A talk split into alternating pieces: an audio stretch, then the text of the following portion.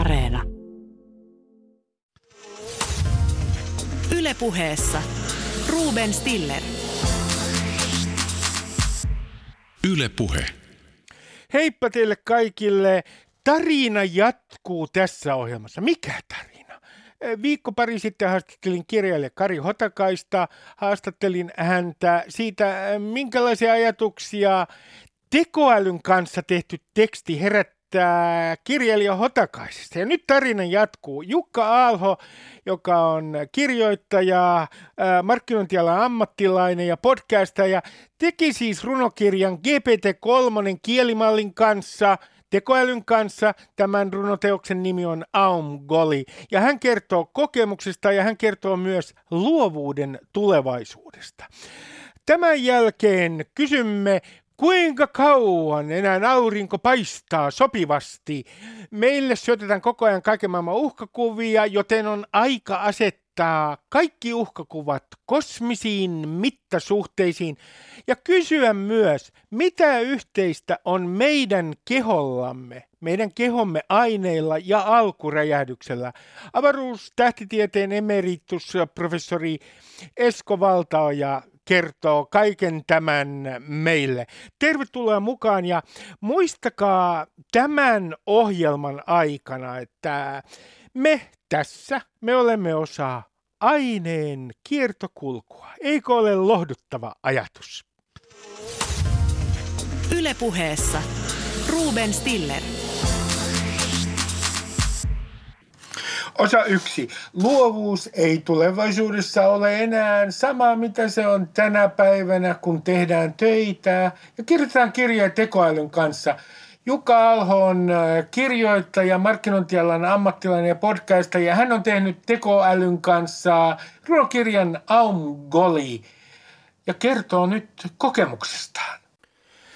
Jukka Aalho on tehnyt yhdessä tekoäly GPT-3 kanssa teoksen Aum Goli, tekoälyn runoja ihmisyydestä. Jukka Aalho, mä pyydän sinulta tähän heti alkuun oman suosikkisi, kun teit töitä tekoälyn kanssa, oman suosikkirunosi. No niin, mennään suoraan syvään päätyyn ja tässä tulee runo. Isoäitini nauratti minua. Ja minä olen tosiaan kirjoittanut tuon isoäitini nauratti minua ja kaiken muun on kirjoittanut tämä GPT-3. Isoäitini nauratti minua kertomalla tarinoita siitä, miten hän surmasi miehiä, jotka eivät olleet naimisissa hänen kanssaan, antamalla heille myrkkypullon, jonka sisällä oli neula piilossa. Se oli kauan sitten, kun ainoat saatavilla olevat miehet olivat miehiä, jotka halusivat hänet neljänneksi vaimokseen. Ja siinä oli runo isoäitini. Tämä on erittäin hieno.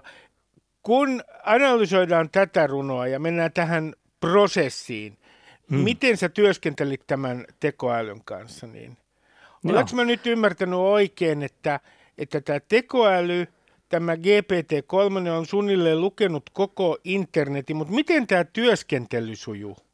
Joo, eli käytännössä tämä voisi ajatella näin, että ihmiset ovat käyttäneet Googlea, hakukone Googlea. Siinä mennään jonnekin nettisivulle ja sinne kirjoitetaan jotakin ja painetaan enteriä ja se antaa sinulle jotakin vastineeksi, joka yleensä liittyy siihen, mitä sinä olet kirjoittanut sinne. Hauskat kissavideot, niin sä oot luultavasti hauskoja kissavideoita. Niin tämä GPT-3, sitä käytetään hyvin samalla tavalla. Eli on olemassa tämmöinen OpenAI, sen yrityksen beta-ohjelma, eli tämmöinen niin kuin kokeiluohjelma, jossa voi kirjoittaa tekstejä tälle GPT-3, painaa nappia ja sitten se alkaa tuottamaan vain lisää tekstiä sen pohjalta, että mitä sinä olet siihen kirjoittanut. Ikään kuin jatkaa vain sitä, tämmöinen niin kuin tämmöinen tuottava tekstin tuottaja tai mitä näitä on, ennustava tekstin syöttö, ikään kuin hyvin kehittynyt sellainen. Eli kirjoitat sille jotakin ja se jatkaa niin kauan, kun sinä annat sen jatkaa. Tämä on mielenkiintoinen, mutta milloin sä sitten pysäytät sen projektin? Miten sä itse päätät siitä, että se prosessi esimerkiksi jonkun runon kohdalla katkeaa, niin miten sä teet sen päätöksen? No se tapa on jokseenkin samanlainen kuin vaikka pehmiskoneessa. Kuvitellaan, että käännät sitä kahvaa niin kauan, että kuppi on täynnä. ja samalla tavalla ikään kuin tuotat runoa niin kauan, että runo on täynnä. Voiko se olla vaikka 10 riviä, 15 riviä, tietty määrä niin kuin merkkejä. Siinä vaan määritellään se, että kuinka paljon tekstiä haluat vastaukseksi, vaikka 100 tai 200 merkkiä. Sillä tavalla se toimii. No Jukka Aalho, voiko tässä tehdä niin, että jos meillä olisi nyt jo, jos me yritetään kirjoittaa tarina, niin tällä tekoälyllä voidaan siis varioida, tehdä useita versioita niin, että sinne syötetään tavallaan vähän eri juttuja sisään ja sitten se tekee tavallaan siitä tarinan perustarinasta eri versioita. Mm. Joo, ja tässä niin kuin askel taaksepäin, ikään kuin, miksi tämä GPT-3 nyt vaikka tänä vuonna tai tässä hetkessä on niin tärkeä, on ikään kuin just se, että se GPT-3 on hyvin monipuolinen tämmöinen kielimalli. Eli se toimii tekstin parissa ja sille voidaan tekstin avulla antaa erilaisia tehtäviä. Esimerkiksi vaikka, että annetaan sille 2 kappaletta ihmisen kirjoittamaa tekstiä ja kirjoitetaan siihen englanniksi, että tiivistä nämä edellä olevat kappaleet yhteen lauseeseen. Ja sitten se kielimalli sen tekee. Se ikään kuin, ei se ymmärrä sitä tekstiä, mitä se lukee, mutta se ymmärtää ikään kuin ne yhteydet siellä. Se tuottaa sellaista tekstiä, joka sopii siihen yhteyteen. Ja se voi tehdä, se voi lukea lakitekstejä, se voi kirjoittaa runoja, se voi kirjoittaa uutisotsikoiden variantteja, se voi kirjoittaa tähän varianttiin liittyen. Kuvitellaan, että joku kirjailija on kirjoittanut vaikka uuden dekkarinsa, Nordic Noir-dekkarinsa alkukohtauksen. Ja hän kirjoittaa vaikka tänne GPT-3, laittaa ne 3 kappaletta siihen ja kirjoittaa siihen, että hei, kirjoita tästä uusi versio. Ja painaa enteriä. Ja sitten se GPT-3-kielimalli hiukan mietiskelee ja sitten hyvin nopeasti tuottaa uuden version tästä. Ja jos et tykkää siitä, että mitä se kirjoittaa, niin sitten vaan painat refresh, päivitä ja se tuottaa sellainen uuden. Ja jos et vieläkään tykkää, niin sitten jatkat sitä niin kauan, että se tykkää. Ja tällä GPT-3:llahan ei ole vielä tunteita. Eli se ei ota itseensä, jos sinä sanot sinulle, että minä en tykännyt tästä, voisitko tehdä uuden. Sillä ei tarvitse edes välttämättä olla kohtelias, vaan painaa vaan päivitä ja se tekee. Mutta Jukka, kun sanot, että sillä ei ole tunteita, niin oletatko, että jonain päivänä tekoälyllä on tunteet? Niin, siihen en osaa sanoa, mutta voin kuvitella, että joku voi sinne ohjelmoida sellaisen ikään kuin, että kun kirjoitat sille, että teepä nyt tästä toinen versio, tämä oli huono, niin se vastaakin sinulle, että hei, että kyllä mä sen teen, mutta vain jos pyydät kauniisti. Eli tällainen tulevaisuus voi olla meillä edessä. No kun katsotaan tätä GPT-3 ja sinun yhteisteoksesi nimeä Aum Goli, niin jos olen ymmärtänyt oikein, niin myös teoksen nimi, tämä Aum Goli, niin se on myös tämän koneen keksimä. Niin, joo. Ja se ikään kuin taas, jos palataan siihen, että miten tämä prosessi toimii. On se joku ikkuna, johon kirjataan jotakin ja sitten se sylkee sieltä jotakin ulos. Ja tämän nimen kanssa kävi ihan samalla lailla.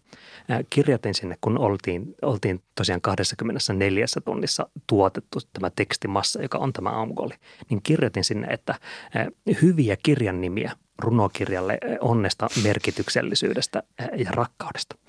Ja sitten se antoi minulle niitä, muistaakseni noin 4-5 eri vaihtoehtoja ja muita vaihtoehtoja olivat vähän tästä, vähän tuosta ja rakkauden kirja. Ja yksi näistä vaihtoehdoista oli Aum Goli.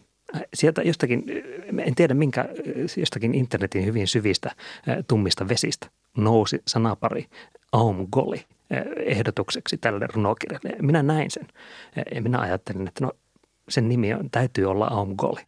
Ja tietääkseni se ei tarkoita mitään. Mistä se oikein on tullut? No siis tämä on tyypillistä ilmeisesti. Että se, loppujen lopuksi se, minkä takia esimerkiksi tämä tekoäly GPT-3 keksii tämmöisen nimen Aum Goli, niin et nimenomaan on näin, että sitä ei voida palauttaa oikeastaan mihinkään. Ei, toisin sanoen, me emme saa koskaan tietää, miksi se valitsi tämän runoteoksen nimeksi Aum Goli. Olenko oikeassa? Niin minä näkisin. Saattaahan se olla, että joskus selviää, että no jossakin joku on kirjoittanut nettiin jonkun hämärän blogijutun, jossa on kirjoitusvirhe. Piti olla jotakin muuta ja siellä lukee Aum Goli ja se sieltä ikään kuin nousee pintaan. Voihan se olla näin, mutta että siinä on semmoista, just semmoista arvaamattomuutta, melkein jopa taiteellista arvaamattomuutta, kun sitä oikein käytetään ja hyväksytään ja ikään kuin lähdetään leikkiin mukaan. Miten sinä, Jukka Aalho, sait tämän idean tehdä tämän tämmöisen kirjan tekoälyn kanssa? Mistä se idea tuli? Joo, ja sehän lähti niin kuin monet hyvät ideat. Niin luin internetistä artikkelin, jossa kerrottiin siitä, että on olemassa, on tehty, on julkaistu tällainen kielimalli kuin GPT-3. Ja siinä artikkelissa sanottiin, että se on niin hyvä, että se kirjoittaa sellaista tekstiä, jota ei välttämättä voi erottaa ihmisen tekemästä tekstistä. Ja minähän olen ikään kuin kirjoittaja viestiä niin ikään kuin elantonikin puolesta. Ja hiukan pieni pelko tuolla rintalastan kohdalla oli. Ja menin testaamaan sitä sitten, että pääsisinkö minä kokeilemaan, että miten se toimii. Ja sinne muutama aita piti hypätä ensin, ennen kuin sinne pääsi. Piti liittyä tähän beta-ohjelmaan ja kertoa tälle OpenAIlle, sille yritykselle, että no mihin haluan tätä käyttää. Ja onneksi en kertonut sitä, että haluan käyttää sitä vihapuheen generoimiseen, koska siihen en olisi luultavasti saanut lupaa. Vaan kerroin, että haluan luoda runoja, haluan luoda taidetta tämän avulla ja testata, mihin se pystyy. Ja sain luvan ja pääsin käyttämään sitä. Ja sitten kun testasin sitä, että voiko se tuottaa tarpeeksi hyviä runoja, niin sitten pieni räjähdys jossain korvan kohdalla kuului, kun tajusin, että se pystyy siihen. Ja että se tekee sellaista tekstiä, joka jo sellaisenaan on tarpeeksi hyvä. Ikään kuin, että se ei tee, tavallaan se tekee raakatekstiä, okei. Mutta se tekee sellaista tekstiä, jota ei tarvitse enää editoida. Ikään kuin kaikki tämän Aum Golin runokirjan runot, kun lukija lukee sitä, niin kannattaa muistaa, että se on tullut sellaisenaan tästä pehmiskoneesta. Se on vaan katkaistu jostakin kohtaa. Ja se minun mielestä kertoo siitä ikään kuin tasosta, missä nyt vuonna 2021 ollaan menossa. No Jukka Aalho, kun minä luin tätä teosta, niin mulle tuli mieleen, ja tulee nyt itse asiassa mieleen, dadaisti Tristan Charan sellainen temppu, jossa idea oli aikoinaan se, että silputaan otsikoita. Otetaan otsikoita lehdistä, heitetään ne sattumanvaraisessa järjestyksessä tai lauseita lehdistä hattuun ja sitten tehdään runo niin, että arvotaan. Otetaan sieltä yksi tämmöinen paperisuikale kerralla ja sitten tehdään tästä runo, otetaan niitä satunnaisessa järjestyksessä. Toisena kun mä luin tätä ja täytyy sanoa, että lukeminen oli nautinto, niin mulla oli koko ajan mielessä tämmöinen satunnaisuus.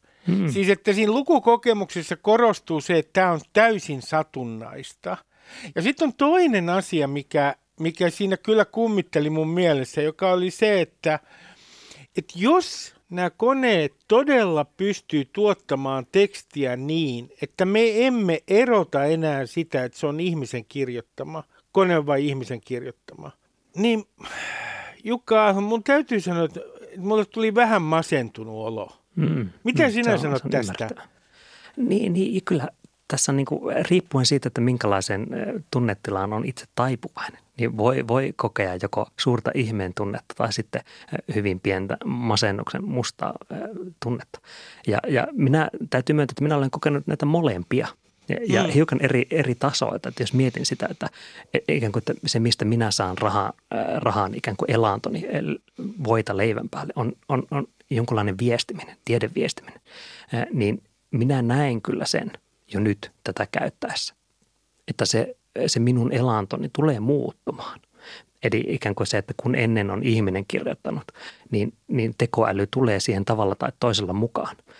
Ja monella tapaa se tekstin tuotanto, mitä me vaikka töissä, ikään kuin tällaisessa tuotannollisessa tekstin tuotannossa tehdään, niin se on joskus aika mekaanista. Meidän täytyy vain tuottaa tekstejä, täytyy kirjoittaa vaikka urheilu-uutinen, terveisiä kaikille urheilu-uutistoimittajille vain, tai täytyy kirjoittaa vaikka kirja-arvostelukin tai mikä tahansa, niin kun on sitä massaa, mitä voidaan möyhentää ja on elokuva vaikka elokuva-arvostelu. Ne on uusin Hollywood-juttu. Siitä on kirjoitettu netti täyteen. Niin aivan hyvin tämmöinen GPT-3-tyyppinen kielimalli. Sillä voidaan kopioida kaikki 200 arvostelua. Ja se voi niistä tehdä aivan uniikin, aivan koherentin, ehkä jopa luovan, ehkä jopa osuvan arvostelun jostakin elokuvasta. Ja se tekee sen hyvin nopeasti. Ja silloin, kun joku lehtitalo miettii tai joku kuka tahansa yritys miettii, että kenelle me maksetaan palkkaa. Maksetaanko 19,90 tälle tekstintuotto-ohjelmalle vai sitten se, mikä sen tyypin kuukausipalkka onkaan, niin täytyy olla aika rautainen ikään kuin se selkäranka siinä yrityksellä, että ei menisi sinne, joka tekee sen nopeasti valittamatta ja halvemmalla. Tämä on se ikään kuin se masiispuoli tästä. Ja jos miettii sitä kivempaa puolta, on ikään kuin se, että tämähän pakostakinhan tämä aukaisee uusia mahdollisuuksia keskittyä siihen, millä on oikeasti merkitystä. Ehkä reporteri, toimittaja voi mennä jonnekin vanhainkotiin, istahtaa pöydän ääreen juttelemaan jonkun papparasin kanssa ja laittaa naurin päälle. Ja se nauri ja se tekoäly kirjoittaa sen jutun ja se ihminen voi keskittyä siihen, että se kohtaa tämän ihmisen ihmisenä. Se, missä me ihmiset ollaan hyviä. Eli kyllähän mahdollisuuksiahan on paljon. No Jukka, sä olet myös sanonut haastattelussa, että, ja tämä oli mun mielestä hauska esimerkki, että tämä saattaa johtaa siihen, että e-kirjoista, sähköisistä kirjoista, sitä ei ole välttämättä edes printtiä versiota, niin niistä voitaisiin tehdä tulevaisuudessa. Tekoäly voisi tehdä 3 versiota esimerkiksi, jossa yhdessä sankari voittaa, toisessa sankari kuolee ja kolmas vaihtoehto on se, että sankari kokee yllätyksellisen lopun. Siinä on suuri yllätys siinä kolmannessa vaihtoehdossa. Onko tämä yksi sellainen suunta, mihin tämä on menossa, että jos tekoäly alkaa kirjoittaa kirjoja, niin silloin todellakin me saamme näistä tarinoista variaatioita ja aletaan mitata sitä yhä tarkemmin, että mikä kolahtaa ihmisiin.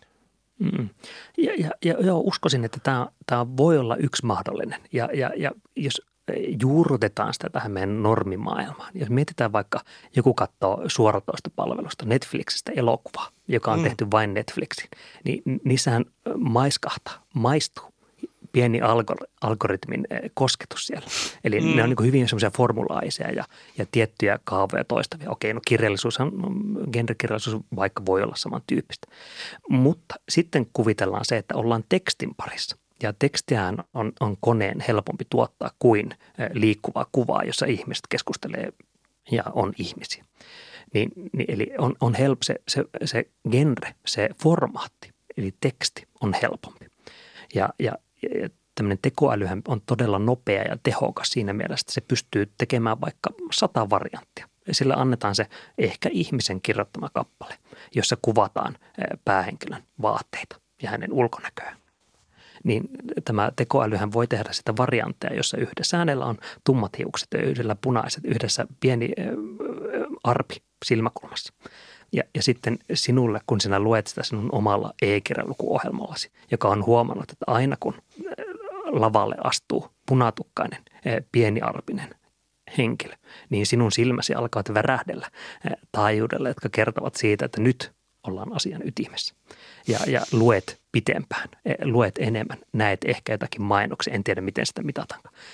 Mutta että sitä voidaan alkaa optimoida sitä tekstiä niin, että sinä lukijana teet asioita, jotka sopivat sen tekstin tuottajalle.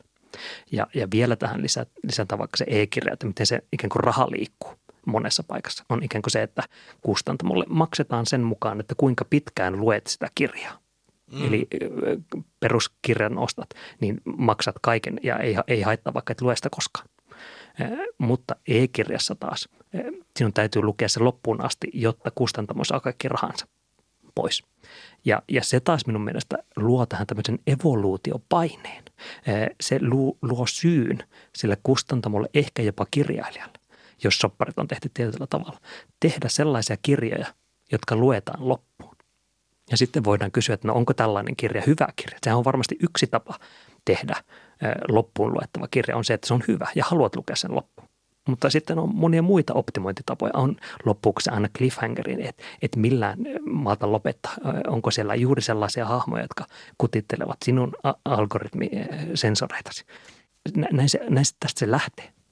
Tässä tulee heti mieleen se, että toisin sanoen yksi vaara on se, että meille tehdään yhä tarkemmin räätälöityjä kirjoja. Jopa niin tulevaisuudessa, että ihan räätälöity täsmällisesti tietyn henkilön maun mukaan, jos vedän oikein pitkälle tämän kehityssuunnan. Tai toisin sanoen, me olemme menossa sellaista maailmaa kohti, jossa vertailukohta kirjamarkkinoilla saattaa olla joku Netflix, joka suosittelee oman algoritminsa perusteella tiettyjä lajityyppejä ja yrittää tehdä sen yhä paremmin.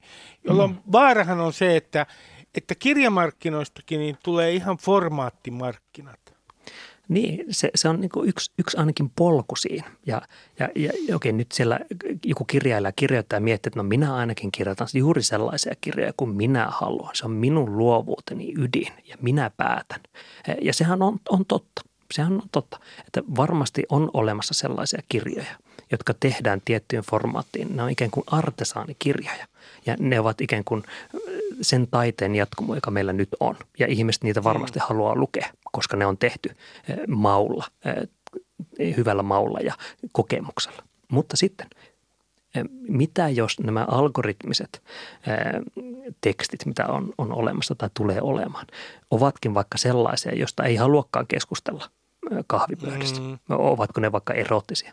Ovatko ne jonkunlaista, mitä muuta voisikaan olla? Ikään kuin jotakin sellaista tekstiä, jota kulutetaan jostakin muusta syystä kuin siitä, että sitä saisi kirjoittaa Goodreadsin arvion tai postata Instagramiin. Ja mielestäni tässä on sellainen asia, jota itse kukin voi miettiä, että kun siellä, mikä ikään kuin se palvelu onkaan, kun siinä on sinulle räätälöity, sinulle valittu pieni thumbnail-kuva siitä kirjasta, joka sattuu juuri sillä hetkellä suorastaan kiihottamaan uteliaisuuttasi, niin tartutko siihen? Ja vastaus voi olla, että ehkä. No mikä tulee olemaan sitten kirjailijan rooli tässä, koska yhdessä haastattelussa, jonka luin, niin viittaat siihen, että kirjailijan rooli voisi olla se, että kirjailija sitten tavallaan on tämmöinen syöttäjä, joka syöttää ideoita tälle tekoälylle, jos ymmärsin oikein. Siis muuttuuko tässä nyt kirjailijan rooli tulevaisuudessa merkittävästi? No tähän voin taas sanoa sen saman, että se voi muuttua ja ikään kuin, että joillakin aloilla tai joillakin jonkin tyyppisellä kirjalla se voi muuttua ja voihan olla, että ikään kuin jos ajatellaan, että nytkään kirjamaailma toimii pitkälti sillä tavalla, että sillä jolla on, niin sillä annetaan vähän lisää. Sille mainostetaan isänpäivän lahjaksi tätä kirjaa. Niin mitä se tekee ikään kuin se vaikka se, joka ei ole siellä terävimmässä kärjessä kirjailijana, jolla ei ole nimeä, joka ei ole me naisten haastattelussa se, joka myy sitä lehteä. Niin minkälaisia keinoja he sitten käyttävät siihen, että he nousevat, he saavat vaikka elantonsa tai mikä ikään kuin se tavoite onkaan, niin voihan olla, että jotkut kirjoittajat ikään kuin hyväksyvät ja suorastaan ottavat omakseen tämmöisen tekoälyn liittyvän yhteistyön, jossa jompikumpi, onpa se sitten se kirjailija, joka kirjoittaa niitä 3 erilaista loppua vai onko se kirjailija, joka kirjoittaa sen yleisrungon ja antaa tekoälyn kirjoittaa sitä 100 erilaista varianttia. Ja se laitetaan sitten e-kirjaksi, jossa sitten testataan vähän sitä, että no okei, tämä oli hyvä tässä ensimmäisen luvun lopussa, koska kun se räjähdys tuli, helikopterin ääni kuuluu. Ihmiset haluavat kuulla, että mitä sieltä tulee.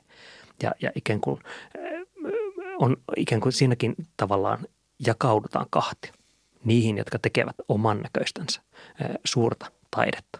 Ja niihin, jotka vastaavat yleisön suureen huutoon. Eli voisi olla niin kuin toteutuudessa haastattelussa, että tekoäly ja joku kirjailija, joka kirjoittaa esimerkiksi rakkausromaaneita, niin tehdessä yhteistyötä, niin tämä tekoäly voisi tuottaa 10 erilaista rakkausromaania päivässä,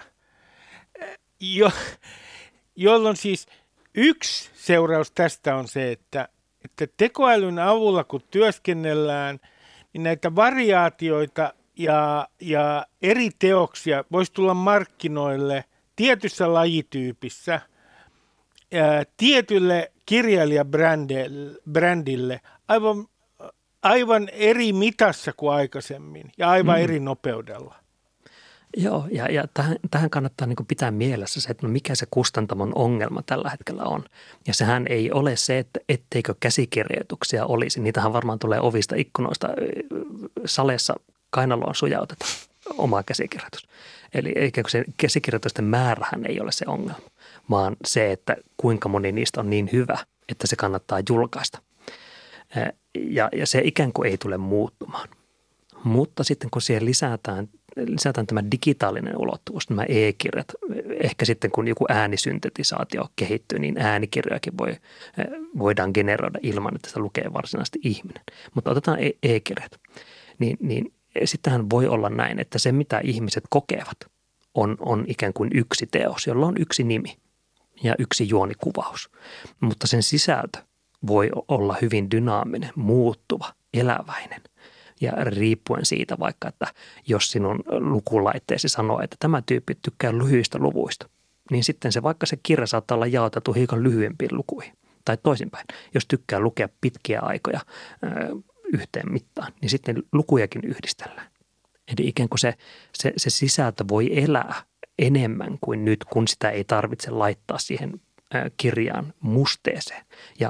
Ja vielä, jos mennään kauas, mennään menneisyyteen, tänne myyttisen leirinuotion pariin, jossa on se joku tyyppi, sanotaan sitä vaikka shamaaniksi, joka kertoo tarinaa myyttisestä menneisyydestä kivikaudella. Niin tämä tarinankertoja oletettavasti ei koskaan kerro sitä samaa tarinaa samoilla sanoilla, samoilla äänenpainoilla, vaan kun se kertoo sen tällä puolen vuodesta, niin se käyttää hölmöläisheimona sitä toista siellä vuoren toisella puolella olevaa. Ja kun se menee sinne, se käyttää sitä hölmöläisheimona sitä, jonka luona se viime yön kertoilee näitä tarinoita. Eli ikään kuin tämmöinen dynaaminen yleisölle suunnattu muutos, pienikin muutos, niin sehän on tarinankerronnan ytimessä ollut aina. Ja ikään kuin tämmöinen kirjapainotekniikan luoma, ikään kuin aikaan jäädyttäminen, niin sehän on loppujen lopuksi ajallisesti aika pieni osa tätä meidän ihmisen tarinankerronnan perinnettä. No entä sitten tämä, mistä paljon puhutaan, ja joskus minusta tuntuu, että tätä käsitettä käytetään niin paljon, että se on kokenut jo inflaation, luovuus. Niin se, mitä sinä sanot, niin tämähän antaa ikään kuin ymmärtää, että koko meidän käsitys ja määritelmä tästä luovuudesta tulee muuttumaan nimenomaan tekoälyn käytön seurauksena. Niin, ja jos ajattelee, että luovuus, sehän on ainakin minun korvaani hyvin positiivinen sana. Ja minä haluaisin olla luova ja varmasti moni ihminen haluaisi olla luova. Ja se taas johtaa siihen, että luovuussanaa halutaan suojella. Ikään kuin, että jos kaikki ovat luovia, niin sitten kukaanhan ei ole luova, jolloin täytyy laittaa raja-aitoja. Ja näitä raja-aitoja minun mielestä nyt täytyy alkaa siirtämään pikkuhiljaa, kun tämä tekoäly tulee.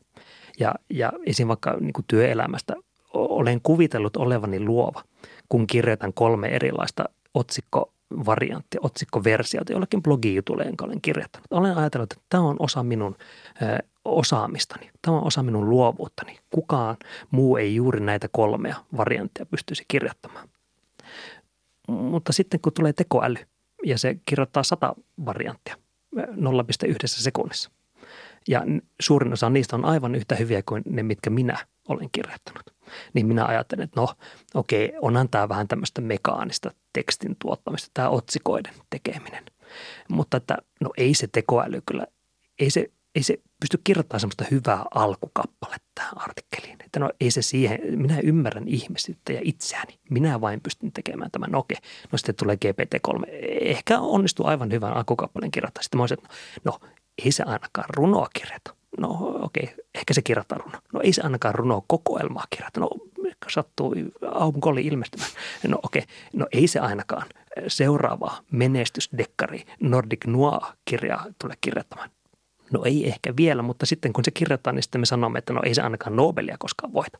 Mutta ehkä se voittaa AI-Nobelin. Ikään kuin, että tämän meidän nykyisyys pakottaa meitä koko ajan muuttamaan sitä meidän raja-aitaa, jotta me pystymme itse itseämme suojelemaan ja tätä omaa tavallaan haurasta ihmisegoamme suojelemaan.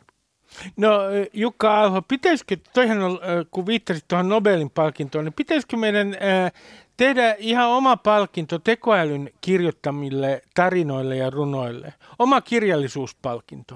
Mm. Joo, kyllä minä, jos Finlandia lautakunta kuuntele, niin AI-runokirjoille kannattaa antaa mieluusti aika rahakas summa. Minä olen siellä käsi ojossa Aum Golin kanssa ensimmäisenä. Mutta niin, jos ihan tosissaan sanotaan, niin palkintojahan voidaan ajatella myös sellaisena suuntaavana tekijänä, että palkitaan sitä, mitä halutaan lisää.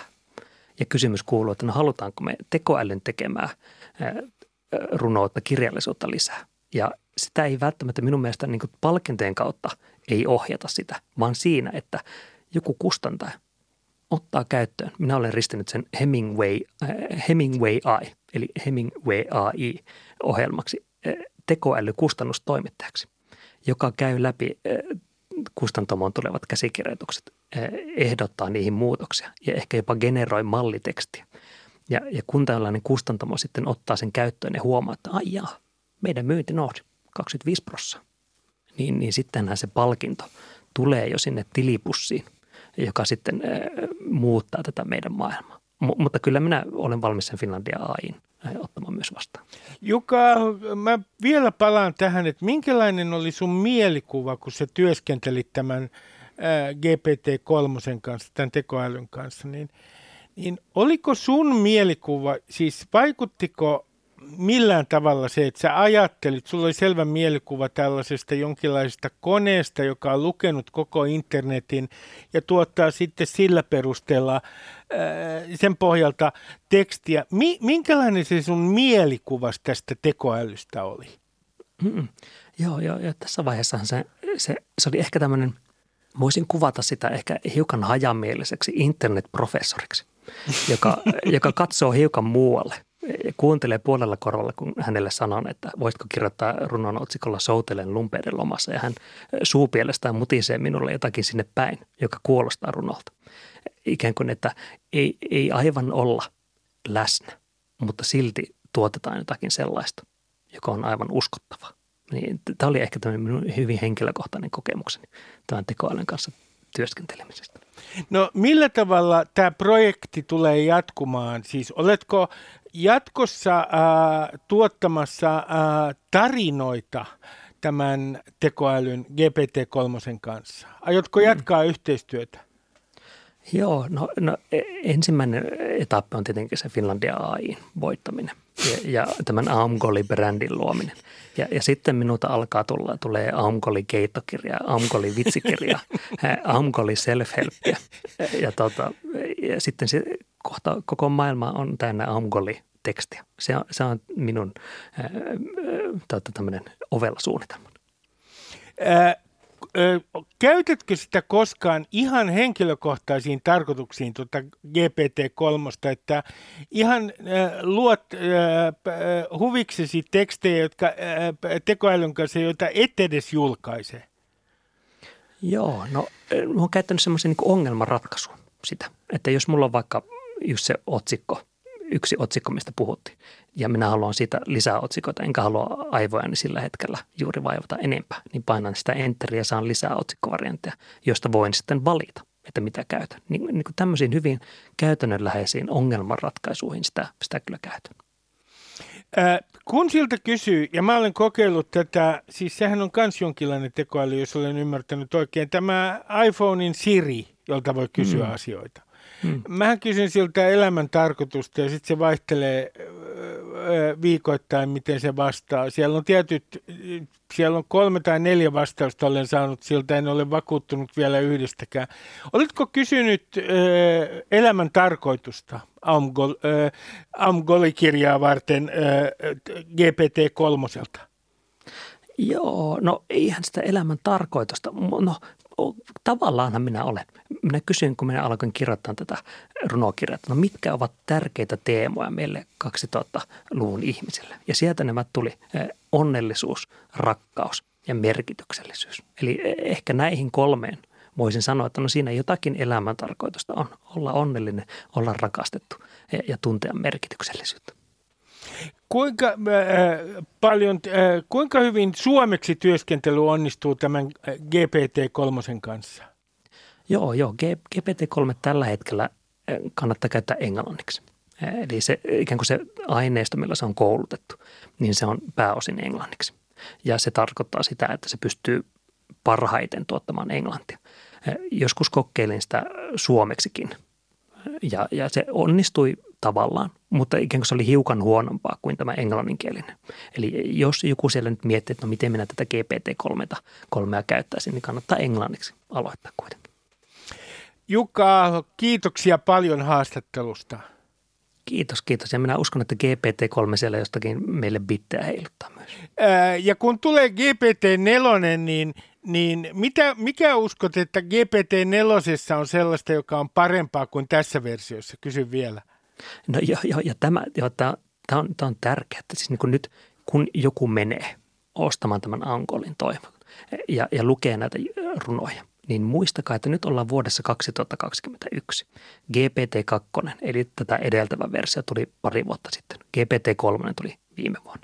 GPT-4 tulee ennen pitkään ja näyttäisi siltä, että se kehityskaari on että sitä kehittämistä voi tapahtua. Ei olla saavutettu mitään huippukohtaa.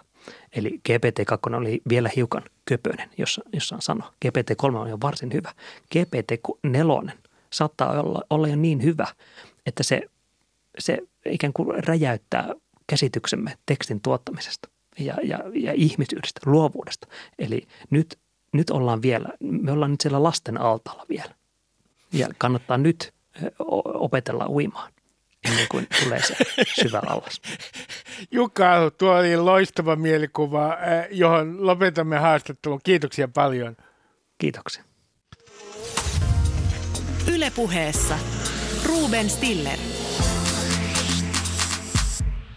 Yle Puhe. Osa 2.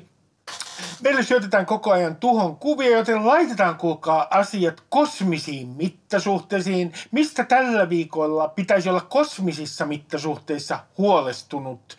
Ja mikä yhteys on kehosi vedellä ja nimenomaan vedyllä alkuräjähdykseen? Mietipä sitä. Avaruus, tähtitieteen emeritusprofessori Esko Valtaoja.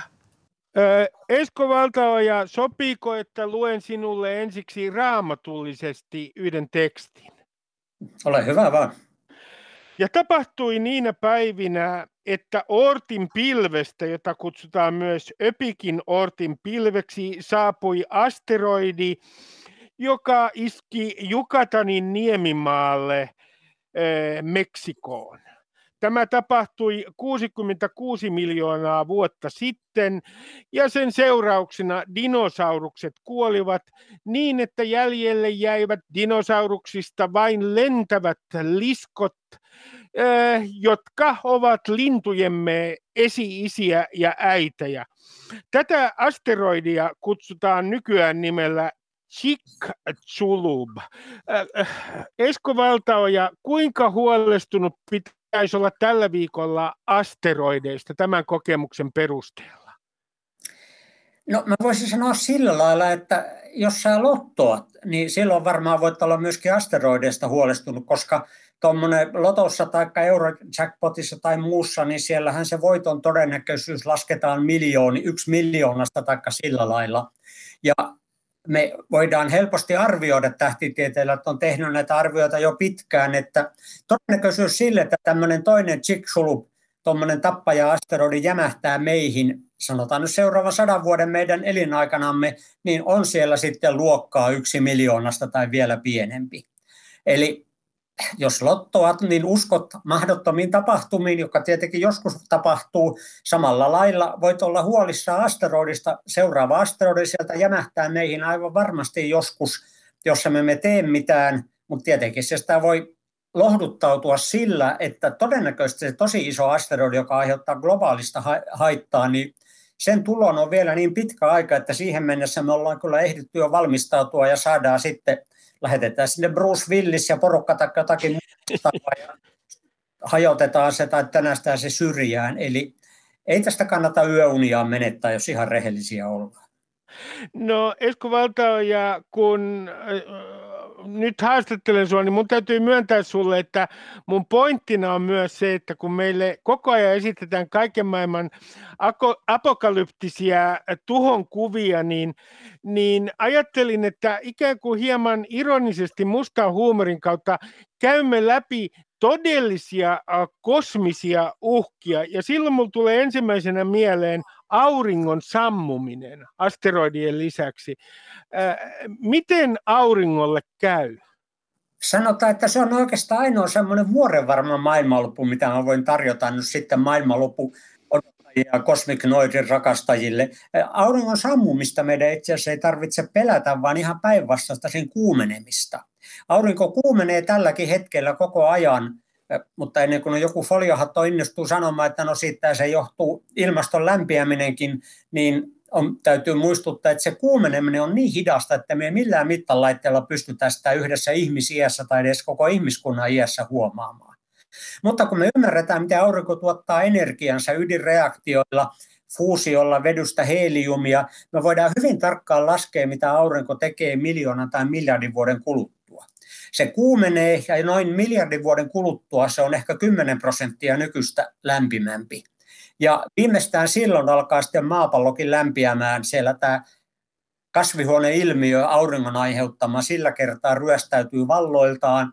Lämpötila nousee ja lopulta maapallon meretkin kiehuvat kuiviin ja elämä maapallolla käy mahdottomaksi. Eli siihen mennessä tarvitsisi tehdä jotakin, niin kuin entinen presidentti sanoi. Nämä on huonot uutiset, mutta hyvät uutiset on siinä, että tähän on kuitenkin vielä 1 000 miljoonaa vuotta aikaa, että eikä sitä siihen mennessä jotain keksitä. Jos ei aurinkoa rokata, niin häippästään itse jonnekin, taikka yksinkertaisesti siirretään maapalloa vähän kauemmas auringosta. Sekin on ihan helppo temppu kunnon insinöörille. Sitten on tietenkin tämä kysymys, että otetaan ihan tämmöinen konkreettinen kysymys. Jokainen meidän kuuntelijoista niin voi nyt keskittyä omaan kehonsa, josta suurin osa on vettä. Ja vesihän koostuu vedystä ja hapesta. Niin Esko Valtaoja, voitko sinä selittää minulle, millä tavalla meidän kehomme aineet ovat yhteydessä maailmankaikkeuden syntyyn, siihen alkuperäiseen suureen mullistukseen? Kyllä, se veden aineosainen vety, eli ne vetyatomit, protonit, ne on kaikki 13,8 miljardia vuotta vanhoja, eli ne kaikki syntyivät silloin alkuräjähdyksen yhteydessä. Kvarkkipuuro jäähtyi ja siinä sitten 3 kvarkkia löysi toisensa ja siitä syntyi sitten protoni, vetyatomi, siinä syntyi myöskin heliumatomeja, mutta niitähän meidän ruumiimme ei käytä. Eli aika suuri osa meidän kropasta, meidän atomeista on sitten peräisin suoraan alkuräjähdyksestä. Loput sitten, niin kuin vaikkapa se happi, on taas ammoin kuolleista jättiläistähdissä, missä sitten jauhettiin näitä raskaampia alkuaineita. Eli tähtipölyä tai tähtien ydinjätettä. Eli jokainen voi sanoa nyt tänään perjantaina, tänä viikonloppuna, että itse asiassa minun kehossani oleva vety, minulla on suora yhteys alkuräjähdykseen. Kyllä, ei ne tähdet ja maailmankaikkeuden alku niin kaukana meistä ole. Siinä sen kun vähän kaivat nenäisiä ja katsot, mitä sieltä tulee. Ammoin kuolleiden tähtien ydinjätettä plus sitten maailmankaikkeuden alusta viesti. Jos katsotaan näitä kosmisia mullistuksia, niin sitten edessä on myös yksi sellainen mullistus, missä meidän linnunratamme törmää Andromedaan, olenko oikeassa? Se on myös, mitä siinä tulee, Esko, tapahtumaan? No itse asiassa se ei kovinkaan paljon luultavasti haittaa elämää tällä maapallolla, ei vähiten sen vuoksi, se tapahtuu joskus ehkä 3-5 miljardin vuoden aikajaksossa, eli silloin alkaa aurinko olemaan jo elämänsä loppuvaiheessa ja maapallolla on elämä kauasta käynyt mahdottomaksi. Mutta no, niin kuin periaatteessa Vaikka se voi kuulostaa uhkaavalta, että sieltä rysähtää sitten satoja miljardeja tähtiä meidän päällemme, niin tähdet on niin kaukana toisista, että tuskin siinä yksikään tähti törmää toiseen tähteen siinä törmäyksessä. Kaasupilvet tuolla tähtien välissä törmää toisiinsa, mutta tähdille ja niitä ympäröiville planeetoille ei todennäköisesti käy juuri ollenkaan. Taivaalla on kyllä niin kuin vuosimiljoonasta ja miljardista toiseen komeita katsottavaa kosmista ilotulitusta, mutta en usko, että se, niin kuin, jos nyt kuvitellaan, että me ollaan sitä lähdetty jonnekin muualle toisille tähdille, toisille planeetoille asumaan ihmiskunnan jälkeläiset miljardien vuosien kuluttua, tai ketkä silloin taivasta katseleekaan, että heidän tarvitsee olla sitä itse törmäyksestä huolissaan. Yhtä vähän kuin me ollaan nyt huolissaan siitä, että Linnunradan keskustassa möyryää musta aukko. No miten tähän mustaan aukkoon pitää suhtautua tänään perjantaina? Mikä on oikea suhde? Mikä suhde maallikolla pitäisi olla tähän mustaan aukkoon? Onko se meille uhka? Ei ole. Jos joku osaisi tehdä mustia aukkoja, niin kyllä niillä voi kaikennäköisiä hauskoja tihutöitä tehdä, niin kuin vaikkapa science fictionissa ilkeät alienit tulee ja tiputtaa mustan aukon maapallon keskustaan. Sieltä se sitten vähitellen syö koko maapallon tyhjiin. Taitaa olla Vino-Pinos-kifikirjoja, jossa tämä on sitten yksi sellainen tapa, millä maapalloista ja ihmisistä yritetään tehdä selvää. Mutta käytännössä lähinkin musta aukko, mitä me tiedetään, on paljon kauempana, tai todennäköisesti kauempana kuin nuo taivaalla paljaisilmin näkyvät tähdet. Että on paljon todennäköisempää, että toinen tähti törmää meidän aurinkoon, kuin se, että sieltä musta aukko tulisi ja törmäisi meihin. Eli ikävä kyllä näille maailmanlopun maakareille ja murehtijoille, niin taas meni yksi hyvä maailmanloppu pieleen. No miten sinä suhtaudut? Mä oon ymmärtänyt niin, että sä suhtaudut välillä varsin ironisesti näihin kaikkein synkimpiin apokalyptisiin näkyihin, mitä meille maalaillaan. Tuntuuko sinusta, Esko Valtaoja, koskaan siltä, että meille tuotetaan toivottomuutta? Kyllä, koska sitä me halutaan. Mä oon usein puheissani ja kirjoituksissani korostan sitä, että me kaikki katsotaan maailmaa mustien lasien lävitse, eikä me edes havaita, että ne mustat lasit on silmällä, niin ei se kumma, että kaikki näyttää niin synkältä. Ne mustat lasit on tietenkin evoluution tekemiä, koska suurimman osa homo sapiensin historiasta, niin eihän me ollut mitään ravintoketjuhuipulla olevia alfa-uroita ja naaraita, vaan äärimmäisen uhanalainen apinalaji, niin siinä on parasta lähteä säikähtää ja lähteä juoksemaan heti, kun kuuluu pienenkin rasahdus puskista. Siellähän voi olla leijona tai karhu. Ja sillä lailla, kun me katsotaan kaikkea, me katsotaan niitä mustien lasien läpi, ja media tietää sen, että se, mitä me oikeasti halutaan, on kauheita uutisia. Ei kukaan ryntää ärkioskille ostaa iltapäivälehti, jos siinä on joku kiva lööppi, paitsi jos jotenkin liittyy euroviisuihin tai jääkiekkoon. Mutta mitä hirveämpi uhka, perhetragedia, terroriteko tai muuta, niin sitä varmemmin me mennään sitten, vaikka kauluksekin pystyy nostamaan ja sitä halutaan tätä, niin kuin tätä väkivalta, sota, maailmanloppupornoa sitten syöttää itsellemme, koska se on siellä meidän perusluonteessa. Myöskin kaikki uskonnot ja myytit tietää, että hyvät teot on aina menneisyydessä, ei paratiisi ole koskaan edessäpäin. Edessä ei ole koskaan kuin maailmanloppu ja apokalypsi, ja ei siitä ajattelusta ole helppo päästä eroon. No mitä sun mielestä pitäisi tehdä tälle? Olisiko yksi ratkaisu se, että me kertakaikkiaan tiedostetaan se, että meidät on ikään kuin ohjelmoitu tällä tavalla uhkiin evoluutiossa, että meidän pitäisi aktiivisesti tehdä töitä, löytääksemme vastalääkkeen tälle toivottomuudelle tai näille uhille, joilla me myös märehdimme. Et meidän pitäisi keskittyä taistelemaan itse asiassa tätä evoluution tuottamaa ohjelmointia vastaan.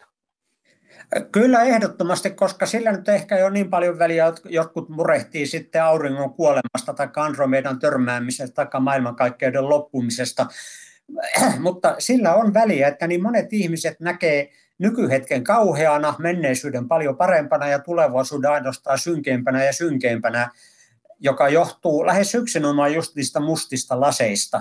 Että jos nyt esimerkiksi ajattelee, että peli on nyt menetetty, ei tässä nyt mitään enää voida tehdä, ilmastonmuutos tulee ja ilmastonmuutos tappaa, niin eipä sitten nyt paljon aktivoidu sitten myöskään toimimaan enää, jos se uskoo, että homma meni nyt vessanpytystä alas. Eli se on aivan äärimmäisen tärkeää, jos me halutaan tehdä parempaa tulevaisuutta, parempaa maailmaa, että me saadaan niitä mustia laseja silmiltä, eikä innostuta niin heti jokaisesta uudesta uhkakuvasta ja kauhu-uutisesta. Eli anteeksi Esko Valtaoja, mä vielä täsmänen, että tämä toivottomuus, jota meille tuotetaan, niin toisin sanoen se on helposti itseään toteuttava ennustus. Kyllä, ja se on juuri se, mitä mä oon joskus sanonut, että mitä mä kirjoitan ja puhun siinä ytimessä on. Mä koitan taistella niitä kolmea suurta teetä vastaan. Tylsyys, tietämättömyys ja toivottomuus. Ei niillä eteenpäin päästä tässä maailmassa. No mulle, kun mä yritän päästä jollain tavalla maallikkona selville, lähinnä katsomalla tiededokumentteja näistä kosmologisista teorioista ja millainen avaruus on, niin mä huomaan, Esko Valtaoja, että kaikki nämä kosmologiset teoriat ja yleensä tähtitieteelliset dokumentit herättää minussa sellaista pelon sekaista kummastusta ja samaan aikaan jollain tavalla, miten sanoisin, siinä on jotain lohdullista niissä mittasuhteissa myös. Siinä on pelkoa ja lohtua. Onko nyt niin, onko sinulla koskaan asiantuntijana sellaista tunnetta, että maailmankaikkeus herättää ikään kuin uskonnollisia tunteita ilman Jumalaa? Kyllä mä luulen, että tämä on, ei ainoastaan tähtitieteilijöille, vaan tutkijoille yleensäkin tämmöinen hyvin yleinen tunne. Sitten esimerkiksi Albert Einstein puhuu, että jos ei ole tätä tämmöistä mystisyyden tunnetta, hän ei tarkoittanut sillä Jumalaa, hän ei uskonut lainkaan Jumalaa, mutta hän ehkä tavallaan oli eräänlainen panteisti, että tämä niin kuin koko maailmankaikkeus, jos ei se herätä tämmöistä, mitä sä kuvailet, mitä myöskin sanotaan numeeniseksi tunteeksi tällä lailla, että on jotain paljon suurempaa kuin minä, tajuntani ja elämäni, niin ilman sitä Einsteinkin sanoi, että ei voi sitten todella olla hyvä tutkija ja ymmärtää, mitä maailmankaikkeudessa on tekeillä. Et kyllä mä uskon, että jokainen tämmöinen tutkija ainakin jollakin lailla tuntee tätä, sanotaan nostaiseksi numenisuuden tunteeksi, että jotkut tulkitsee se uskonnolliseksi, aika harva tosin tutkijoista on, niin kuin sillä lailla ainakaan perinteisesti uskonnollinen, sellaisiakin tosin on.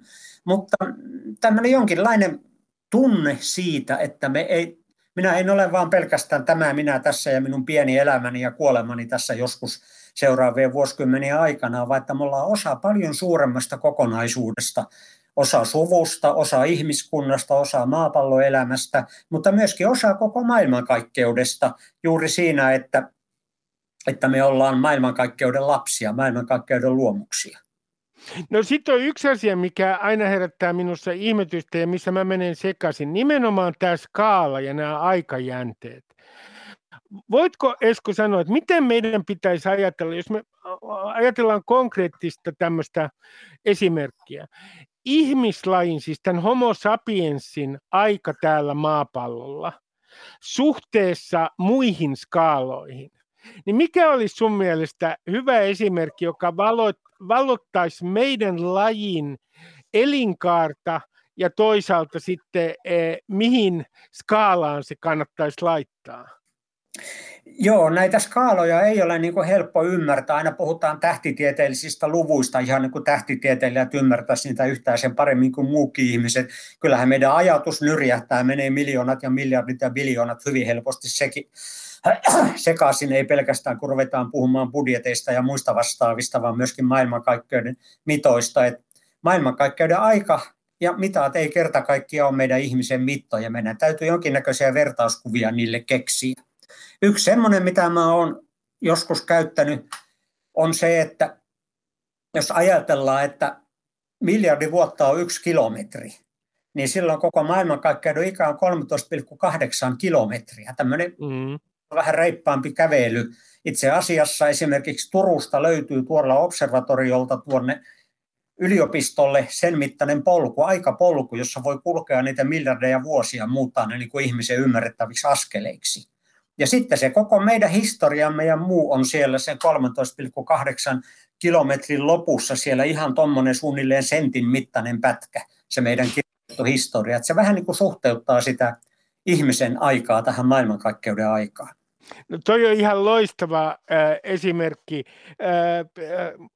mutta sitten minussa herää myös tällainen kysymys, että kun tätä maailmankaikkeuden mysteeriä selvitetään, niin voiko mitenkään määritellä sitä, mihin ihmisen aivot eivät välttämättä riitä. Kohta meillä on käytössä, taitaa olla jo tällä hetkellä kvanttitietokoneet, mutta voitko sä mitenkään määritellä sellaista mysteeriä, tieteellistä mysteeriä, mihin uskot, että me emme saa vastausta? Voisin sanoa, että tämä kysymys on esimerkki siitä, mihin me emme saa vastausta. Ei ole mahdollista vastata siihen varmasti, mutta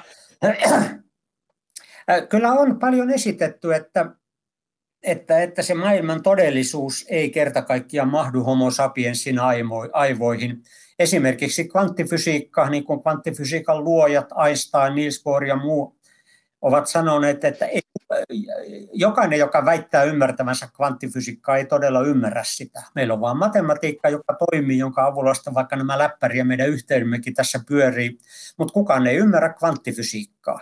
Toinen esimerkki on se meidän tietoisuus, josta kenelläkään ei ole hajuakaan, että mistä tulee tämä kumma tunne, mikä minulla on, että mä oon tässä oikeasti olemassa, eikä vaan jossakin virtuaalitodellisuudesta elokuvassa, ja oletettavasti sinulla on samanlainen tunne, vaikka et voikaan sitä minulle todistaa.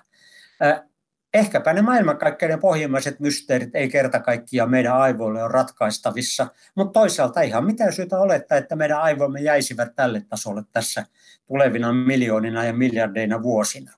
Tekoälyn kehittäjät haaveilee singulariteetista, superälykkäät tietokoneet tekee meidät täysin tarpeettomaksi ja pistää kilometritehtaalle tai vielä pahempaa.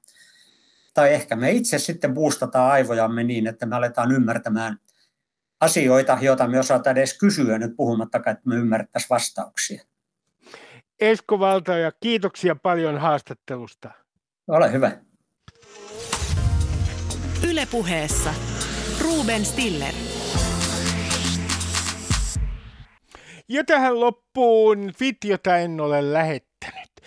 Saisinko vielä tietää, mitä se pääministerin perhe ihan yksityiskohtaisesti söi aamiaiseksi, ei kai se vaan sieltä niin kuin valtion rahoilla syönyt kiivihedelmää ja jotain sellaista kalliimpaa muroa. Olen aivan hirvittävässä moraalisessa kriisissä.